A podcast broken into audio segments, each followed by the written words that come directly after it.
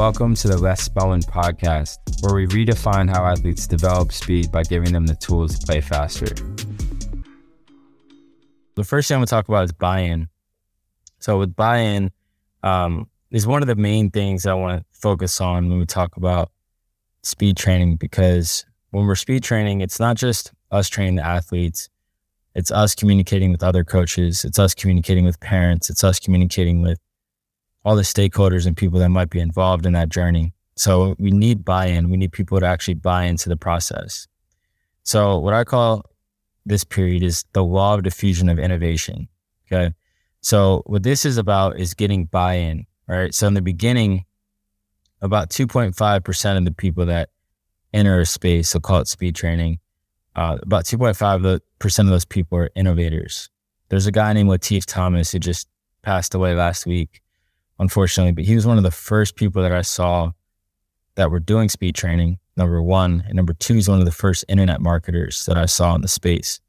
So he, you know, hit Google ads and keywords and all that stuff. And if you typed in speed training, Latif Thomas popped up. Like, you know, I was getting his email marketing, you know, all those things that that are pretty common now.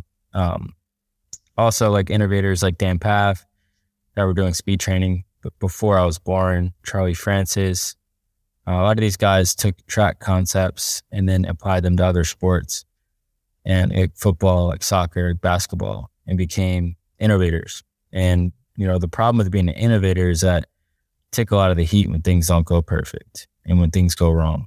And a lot of these guys blazed the path for us. And right now, I think we're in this phase where we're in the yellow right here. We're early adopters. So all these people on the on the Zoom, all these people that are listening to this, like if you're hearing this, you're an early adopter because you're hearing you're hearing about this before it's actually mainstream popular. Um, if you think about like the internet, for for example, there was people that had websites on the internet very early. Um, there's people that believed in it that built a model on it. I think Amazon built a model on the internet before the internet was actually really there. I mean, Jeff Bezos used to present his um, presentation on Amazon before people even had the internet, really. So he was a very early adopter uh, in that space.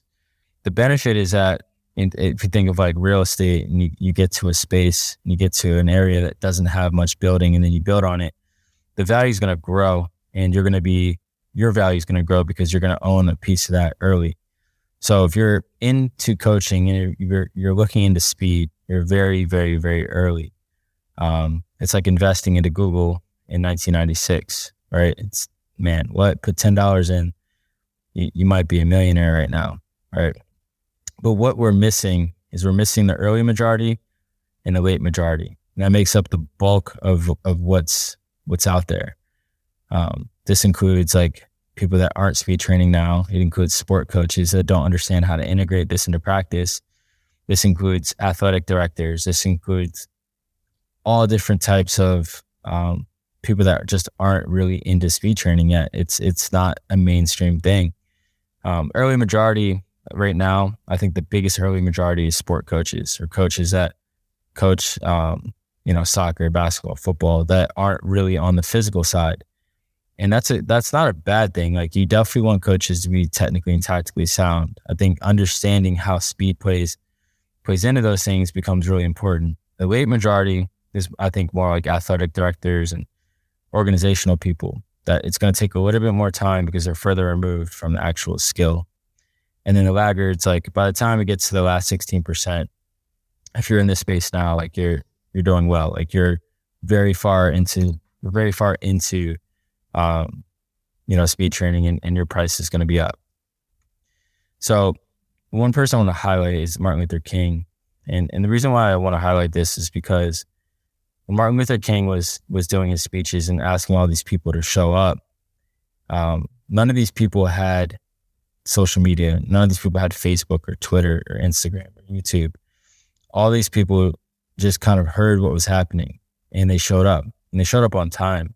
So they showed up to DC for this speech. You could see everybody on the left in that crowd and you see white people, you see black people, you see Republicans, you see Democrats, you see all different types of people showed up. And it wasn't because like it was a super planned event. It was because Martin Luther King was able to inspire people. He never gave a plan. He never said, Hey, look, like hey, we're going to do this and then this and then, you know, this person's going to run this. No, he, he gave inspiration. That was his currency.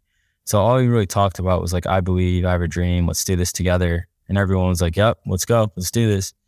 So the point is that he was able to speak across tons of different uh, types of crowds. Like he was able to communicate his message to different different archetypes of people, like white people, black people.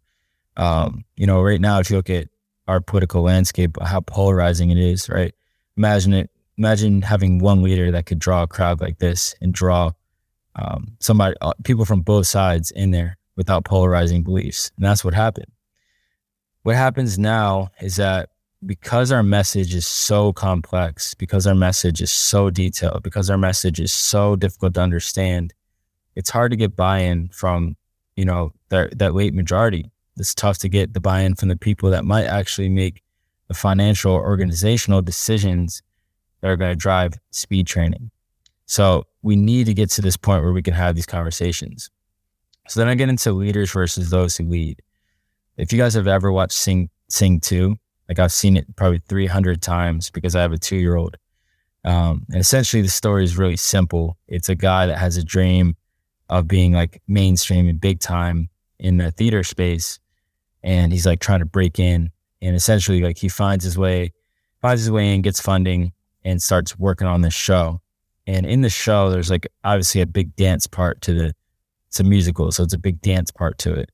And this guy behind the, these words, his name is Quaz. And Quaz is a dance teacher. And he's probably the worst teacher I've ever seen. Like, he's a leader because of his position He's not a leader because he leads. So he's very abrasive. He says a lot of mean things to the people. Like he he told one of the guys, like, I wish you were not here today. I wish you were dead. Like there's a lot of things he said. He doesn't know how to lead. He just happens to be in a leadership position. And this is a lot of what happens in our space. We have coaches that are in leadership positions, but they're not necessarily able to lead. Right. So this is what it looks like right now. So if you're a sport coach, if you're uh, let's say a head coach of a football team or head coach of a soccer team, you have some type of opinion, you have some type of experience, you have some type of knowledge. Over that, there's probably some culture specific things like soccer coaches and soccer culture and football coaches and football culture. Like there's there's things that they've culture been brought up in. Now, if you're in a professional or college team, there's probably a sports scientist, and sports scientist is going to communicate to the coach the data that need that is necessary for the coach to understand. So how much distance did we cover? How fast was it? How many breaks did we take? How many how many collisions? Those types of things. Then you have the medical director that's going to be like, all right, this is the injury report. This is who we need to caution or red flag. Like you have a whole health side of it, return to play, all that. And then you also have the media's influence on on coaches. Um, if you take, for example, NFL right now, there used to be a period before every game the players could go out in the field and do sprint training, or if they're developmental guys, they could run, they could do all these things before games. Um, that's actually now taken away. NFL actually banned it because mainly because of the public's perception of how the field conditions looked by kickoff. And if the field looked beat up, they were saying, "Oh, that's that's why there's so many injuries." Like, which there's not hundred percent truth to that. There's some truth to it, but the, the media has a huge influence on what the coach ends up doing, right? So when all these people, the media, the sports scientist, the medical director, they usually meet, they usually get to the point where they come to a conclusion of what's going to happen. And then they communicate that to the S&C coach who becomes a secondary or tertiary uh, role in this space. So the S&C coach or the speed coach or whoever else is under there, they have to come up with a training plan and training content based around all the other influences that that just happened. So what happens is is that they're kind of limited. So the time the time allocation has already been set. The daily schedule has already been set. The um, level of importance has already been set, and then they're told to come up with a training plan, training content, which makes it very, very, very difficult to execute, and actually really difficult to make a, a difference when it comes to winning games, which is the ultimate goal. So what I propose is that there needs to be a level of um, like equal uh, across the board on all these things. So if you look at the three categories, like physical, technical, and tactical. The physical side is your S&C coach or sports scientist. Could be your medical and PT as well in that. Your technical is like position coaches or skill coaches. Your tactical is coordinators and head coaches. Now, not one of these is more important than the other, although in the hierarchy of football, hierarchy of soccer, lacrosse, you definitely have higher importance because of salaries, because of, um, you know, just their influence on the game. But when it comes down to the actual game level, you need to have a combination of physical skills. So you need to be fast, strong, be able to decelerate, reaccelerate. You need to be healthy. From a technical standpoint, like if you're a basketball player, you need to be able to shoot. If you're a soccer player, you need to be able to kick. If you're a football player, you need to know your routes. All right. Then you have tactical, which is more game strategy. So I believe in a world where all three can communicate at the same level. It just takes the same language and it takes a little bit of effort. But when it comes to planning, all three need to be planned. So if I'm a head coach and I'm planning my practice and I'm looking at, okay, this is the scheme we're trying to run, or this is the play we're trying to run, we have to understand what are the technical skills and what are the physical capacities required to get there. Now, if I want to make someone faster, if my practice looks like a bunch of jogging, we're not necessarily going to get faster no matter how much speed work we do in, in the off season, no much, no matter how much speed work we do before. That's going to negate the, the effort that the strength coach is doing. So we have to coordinate these efforts together. So in this tactical model, if our head coach is a marathon fan and has players do double or triple the amount of volume they see in a game, that doesn't necessarily make them resilient. That doesn't make them a better player. It doesn't help them actually play the game better. They're, the all the mental toughness stuff in the world doesn't actually negate the fact that the game looks like pretty much higher intensity um, than than most practices. So if you can increase the intensity, if you increase the speeds in practice, you can make the game better, right? So I think the tactical model of how we organize practice needs to come from more than just a strength coach, more than just a speed coach. It needs a big collaboration between multiple people. So this is something we did with the University of Arizona this year. Um, this is a team that I think next year you're going to be very surprised by how how good they are, and not just because of the transfer portal. I think because of the developmental um, aspects of it of what they're doing there. So what we created is a a sheet that has this is a um, this is the athlete management system that has all of our data in it. So it has our GPS data, has everything they do in practice, has every drill in there, has everything, every player, and um, we have reports weekly. So what we're able to see from this is that we could pick a single drill and we could see how much volume did they do, how fast was it, how many breaks did we take, how many collisions did we have. We could track these variables over time. So without getting too deep into like the nitty gritty, we're able to see how these players manage each phase of practice. So then we can decide, okay, we can make one part of practice more uh, speed based, like we can make it faster. We can make it more deceleration based. We can do more braking. We can look at this data and decide, okay, we can do more here, pull back here, and then track that over time, right? Now, one of the things I think is a mass a massive problem in our industry is that there's tons of myths about speed training, right? So what I just showed you with Arizona is that there's ways to make players faster all year. And I'll show you in a second how we did it even in season, right? But there's a ton of myths about how to make someone faster that kind of negate the facts uh, or science about um, what actually happens on the field.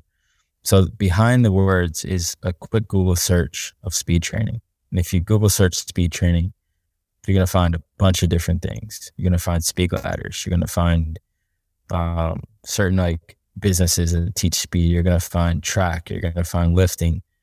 But there's no like common voice on what speed training is, right? So what we are setting out to do is kind of disprove some of these myths first and educate and teach people and then get into, okay, this is what you do. Guys, so this is a beeper. If you're under 25, you probably don't know what this is, but my dad had a beeper until like three years ago, right? And he's extremely stubborn as a human.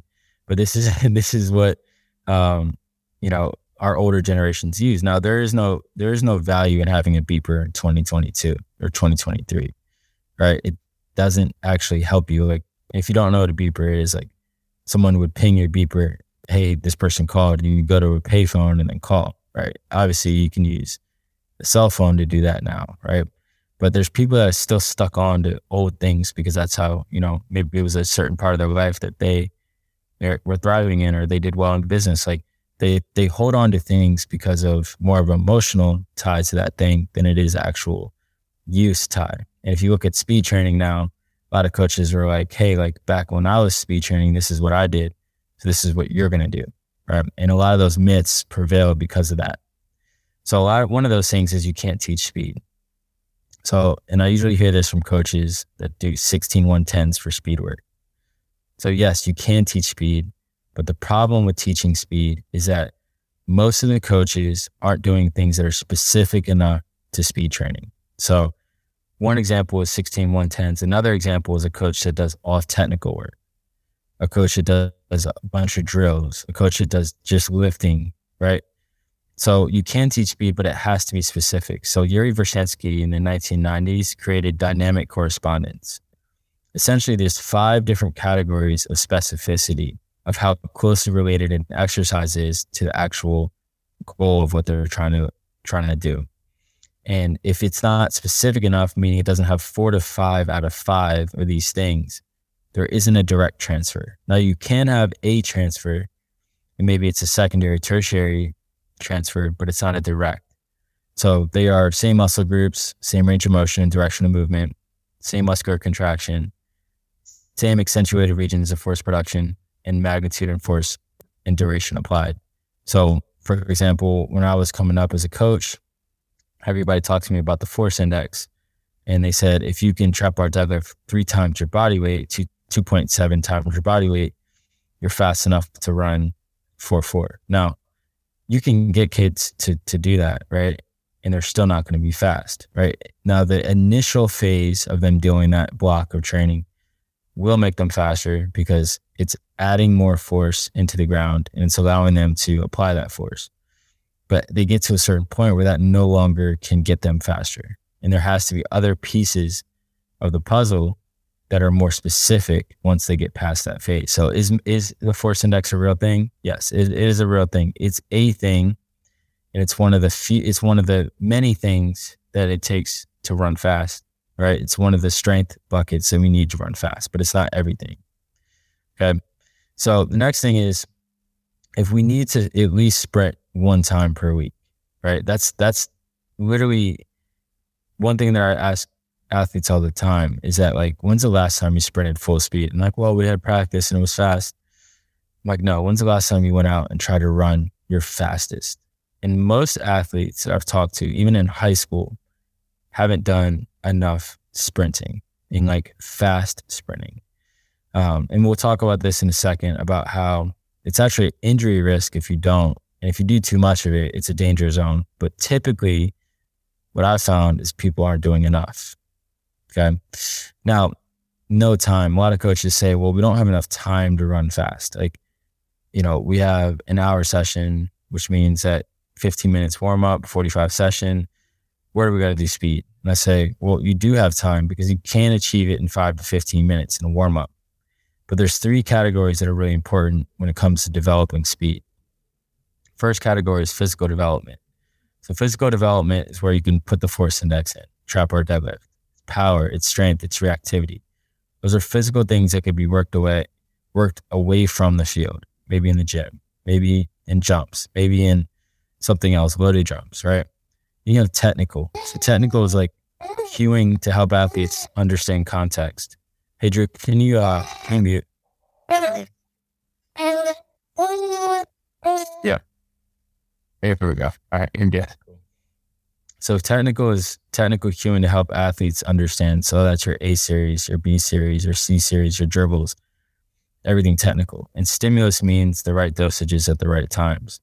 So think about like if I give you like 15 minutes in a session, it, are you going to do just a bunch of A skips and B skips? Probably not. We may not do that at all. Are we going to do physical? We can, we can do some physical things, but most of the time is going to be spent on getting the right stimulus. If I want to run faster, I need to run fast. So uh, that is the number one priority. Now, if I have extra time, you could put into the warm up more technical stuff, more physical stuff, right? But a goal would be to develop technically over time, right? Get the right stimulus often, very often, and then work on the physical qualities as well, right? So here's an example uh, what we did with the University of Arizona in season. Our linebackers, receivers, defensive backs, running backs, and quarterbacks all improved their speed. Our D line, tight end, O line did not improve their speed, but they were still hitting above 90% of their max. Obviously, D line, offensive line, tight end have less exposure to high speeds. So it would make sense that they wouldn't improve. But all the skill and the big skill positions were able to run faster, even in season. All right. Now, while doing that, our workloads increased. So how much work we did per minute increased over over the whole season. And if you looked at any other team, I would say the trend line might be the other direction. Also, our high speed efforts increased. So they're doing more work, they're doing faster work, right? And then also our speeds increased. So our speed, our actual max speed increased over time throughout the season. And then our sprint distance, how far we ran increased, right? Now, the way we individualize this approach, I'm going to get into maybe on another webinar, but we had a plan for how we did it, right? So I'm just going to skip past that one. Another thing we did was look at the accel and decel management. So we looked at how many accelerations are guys doing, how much distance are they doing in each acceleration and deceleration, because this would tell us a lot about how fatiguing some of the practices were, right? So these things were giving us insights into all right, players actually can get faster during the season, right? As long as we manage these qualities. Okay. I'm gonna come back to this. Okay, the next thing we looked at is what actually transfers to getting someone faster. Right. So if you look at heavy squatting, which is what I was told to do when I was in high school, heavy squatting directly translates to the first five meters of my sprint, the beginning of my sprint. And this is a, a visual from Al Vermeil um, Derek Hansen and Carl Valle. Uh, so heavy squatting was had a very high transfer to how I moved at the beginning of my run. Okay, Olympic lifting had a heavy transfer to the beginning, mainly because of my extension qualities. Uh, five to ten had medium, ten to twenty low, and then almost nothing after that. Explosive jumping, high in the first ten meters, medium in the next ten meters, and then low after that. Medicine ball throws, medium across, and then none after thirty plyos, it was very high from five to 20 meters, five to 30 meters, and then kind of died off after that. Resisted sprinting, high in the beginning, very beginning, the first 20 meters, and pure sprinting affected everything. So with it from this, we can say like, all right, coaches that only focus on lifting to get faster. Yes, you can get faster, especially in the beginning part of a run. Will it affect your max velocity?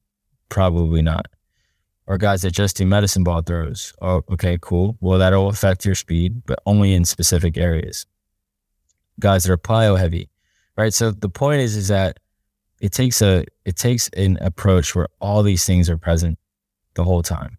You can't just pick one category and say, I'm going to get faster using this.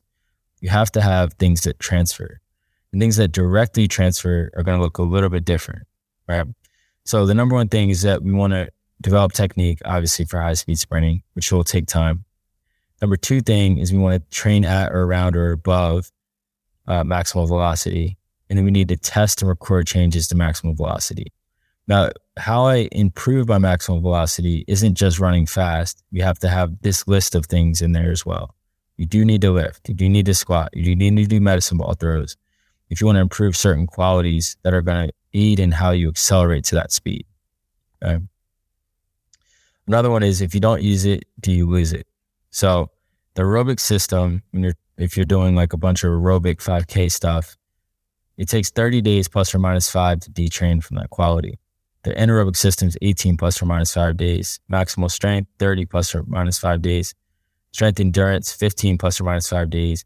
But maximal speed is five plus or minus three days, which means that every week, if I don't touch max velocity, my max velocity will actually start to decline.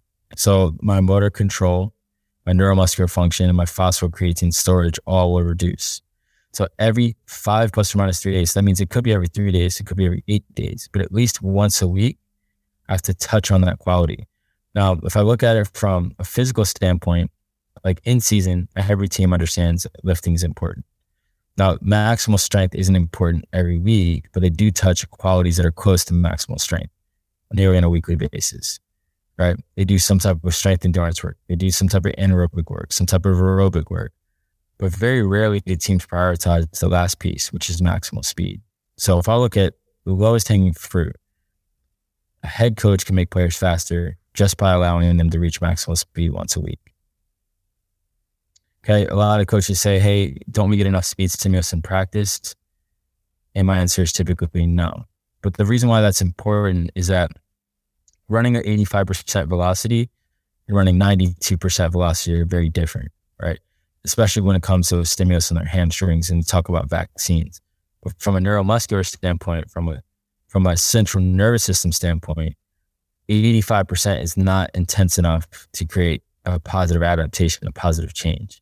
So if you look at uh, segments like 10 yards, we're looking at 82 to 86% of their max speed. This is all from Ken Clark.